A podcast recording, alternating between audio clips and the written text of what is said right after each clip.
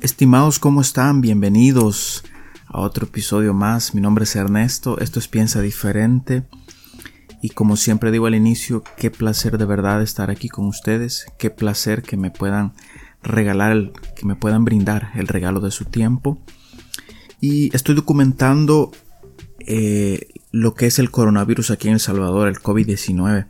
En el episodio anterior te platicaba un poco acerca de lo sucedido entre el día 4 y el día 6 en cuarentena domiciliar. Porque si te quiero comentar algo, seguimos en cuarentena domiciliar y, y hay ciertas eh, medidas o, recomendaciones, diría yo, que, estamos cumpliendo, ¿no? Y el día de ahora quiero platicarte lo acontecido entre el día 7 al día 10 en cuarentena domiciliar. Eh, si te quiero dar, digamos, eh, una mala noticia en, esto. Ya tenemos 11 casos más confirmados, es decir, en El Salvador tenemos 30 casos confirmados de COVID-19 hasta la fecha, hasta el día 10 de cuarentena domiciliar ya tenemos 30 casos. Em, de esos 30 casos que tenemos, te puedo decir de que 27 casos son importados, es decir, eh, personas que, que, han que vinieron al país em, y, los, los, pusieron en cuarentena, ¿no? Los pusieron en cuarentena. De, de eso, quiero, quiero hacer una corrección, perdón, quiero hacer una corrección. Normalmente yo grabo eh, el un día después, pero hoy me voy a saltar, hoy voy a grabar del día 7 al, al, al 11 y te quiero confirmar de que ya tenemos 32 casos de COVID-19 en El Salvador.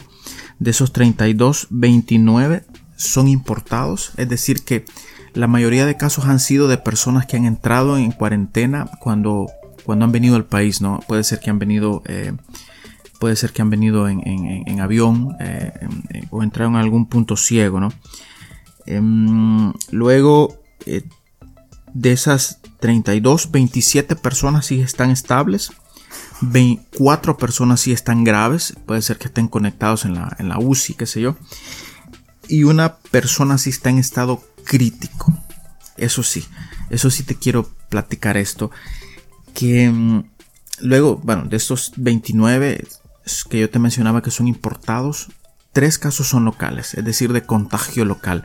Dos de ellos en Santa Ana y uno en, el departamento de Usulután. ¿Cómo? Eh, mira, te soy bien honesto. Creo que si no hubiera habido esa cuarentena en, el aeropuerto, creo que sí estaríamos mucho más em, contagiados aquí en el país, ¿no? Porque si tú identificas, la mayoría son de casos importados y tenemos solamente tres casos locales, pero estamos a la espera, eh, porque son casi 15 días después de, del contacto que tuvieron esas tres personas locales para ver el contagio ya eh, aquí en El Salvador. Sí, el, como mencioné en el episodio pasado, el gobierno ha estado tomando medidas, sí. E inclusive el, el día de ayer te quiero platicar que fue el día 10 de cuarentena domiciliar hoy es martes, hoy es martes 31 de marzo, ayer fue el lunes 30. El lunes 30 miles de personas salieron a la calle a recoger eh, una ayuda humanitaria que ha dado el gobierno de 300 dólares y hubo una concentración masiva de personas. E, era muy preocupante, de verdad, muy preocupante porque eran focos de contagio, pero eh, yo, entiendo que las personas por necesidad eh, están saliendo y, eso es muy importante, sí, no, no, no voy a decir que no. También eh, habían otros, habían muchos videos, muchos comentarios en redes sociales, inclusive fue tendencia en Twitter, busqué le tengo hambre, algo así como que era la tendencia, te la, te la voy a confirmar, cuál era la tendencia en Twitter. En Twitter la tendencia era Bukele el hambre mata. Y esto yo creo, y voy a pedir una disculpa si me equivoco, pero creo que hay personas que no están conformes. Hay personas que quisieran salir a trabajar y yo entiendo ese punto. Pero yo creo que lo más importante en esta situación es cuidarnos, cuidarnos para que no podamos ni contagiar a nuestra familia, ni contagiar a nuestros hijos, ni contagiar a nuestros papás, a nuestros abuelos, porque la economía se puede volver a hacer. y eso me gustó de, una red social, no sé si fue Facebook o Twitter, que bloqueó una publicación del presidente de Brasil, donde el presidente de Brasil hacía un llamado a que las personas siguieran saliendo a la calle y Brasil es uno de los, fue uno de los primeros países latinoamericanos en ser, en ser impactados con el COVID-19. Actualmente a esta fecha eh, todavía hay muchas personas que se les debe, digamos, los 300 dólares, pero las personas, mm, no entiendo yo, todavía no entiendo, pero eh, a, la vez, a la vez respeto los puntos de vista de cada quien. Eh, la página encargada de eso es el Senade, pero tú puedes hacer el reclamo por, por, por, internet. Puedes entrar a la página y hacer el reclamo, decir, miren, este, yo no fui beneficiado y ayúdenme con esto, ¿no? Y y lo puedes hacer ahí. Sí, de verdad, yo estoy muy eh, consciente y agradecido de que el, gobierno está haciendo todo lo posible, está como inyectando un poquito de la economía para que no, para que no vamos a que, no, no, para que los, los, los hogares del Salvador no tengan mucha hambre, ¿no?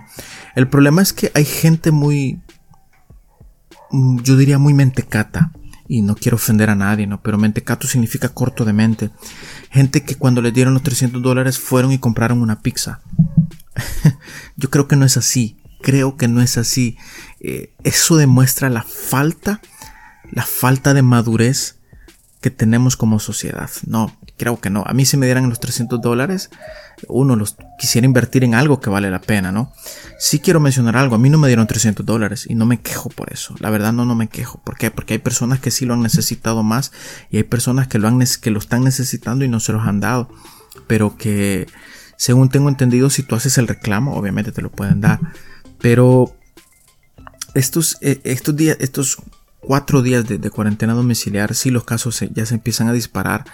Eh, sigue en construcción un hospital que está haciendo el gobierno en el CIFCO para poder, eh, para poder este, tratar los pacientes de COVID-19. A la vez se prorrogó 15 días más el estado de sección en el país, em, rogando a los diputados, rogando a los diputados. Todavía, todavía hay diputados que piensan que esto es un juego.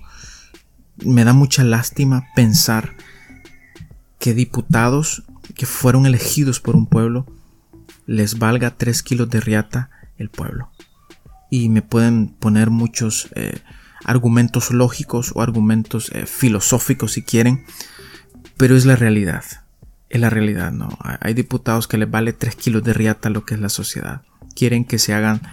Eh, no quieren, digamos, ceder. A mí no me importa si el presidente está haciendo, les cae bien o no lo que yo he visto es la toma de liderazgo que ha tenido en esta situación y que ha podido sacar a flote al país y evitar un contagio masivo. Porque de eso se trata, evitar un contagio masivo. Porque no queremos ser otra Italia. O peor, no queremos ser, no queremos ser un Nueva York. No queremos ser eso. Porque confirmando hasta la fecha, hasta la fecha, hasta el día 11, hoy que es 31 de marzo, eh, ya son más de 800.000 los contagiados a nivel mundial y Estados Unidos ya anda casi por los 165.000 contagiados. Italia ya pasó también la línea de los de los de, los 100.000. China se quedó en los mismos 81.000. La gente de China logró eh, eh, retener el virus. Y en Estados Unidos sí hay lugares tipo California que ya el, el número va creciendo. Illinois, Em, Massachusetts, Michigan, son lugares que tienen ya más de 4.000 a 5.000 casos, New Jersey que ya subió a 16.000, Nueva York que tiene 68.389 casos. Por Dios, es una barbaridad de verdad. Pero yo creo, creo y quiero hacer un llamado a aquel que me está escuchando que se quede en casa. Si no tienes por qué salir, no salgas, por favor de verdad no salgas, eh, toma todas las medidas que debes de tomar.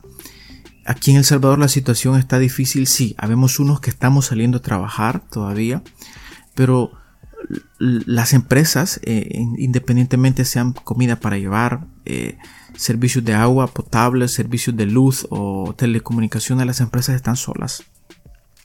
Las empresas están solas, están vacías, porque no hay mucha gente que está saliendo ahorita, no hay mucha gente que está saliendo a comprar o que está saliendo a, hacer XY situación, la verdad no.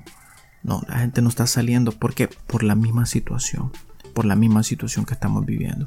Entonces, si quiero hacer un llamado a las personas de que quédate en casa, por favor, si no tienes por qué salir. Y en estos sí, cuatro días de cuarentena domiciliar en El Salvador, los casos han aumentado. La gente eh, está saliendo mucho a las calles por, por el tema de los 300 dólares. Pero, ok, si tú no has salido beneficiado, no salgas, así, no salgas a la calle, quédate, por favor, evitemos un contagio, evitemos un contagio, por favor. Y, bueno, sobre, digamos, lo más medular es eso, ¿no? Porque no voy a entrar en detalles de, esto, lo demás, la verdad no. Así que, si de verdad, te hago un llamado a dos cosas. Uno, que pienses diferente. Y que dos, eh, que te quedes en casa, por favor. Mi nombre es Ernesto. Gracias por el regalo de su tiempo. Hasta la próxima.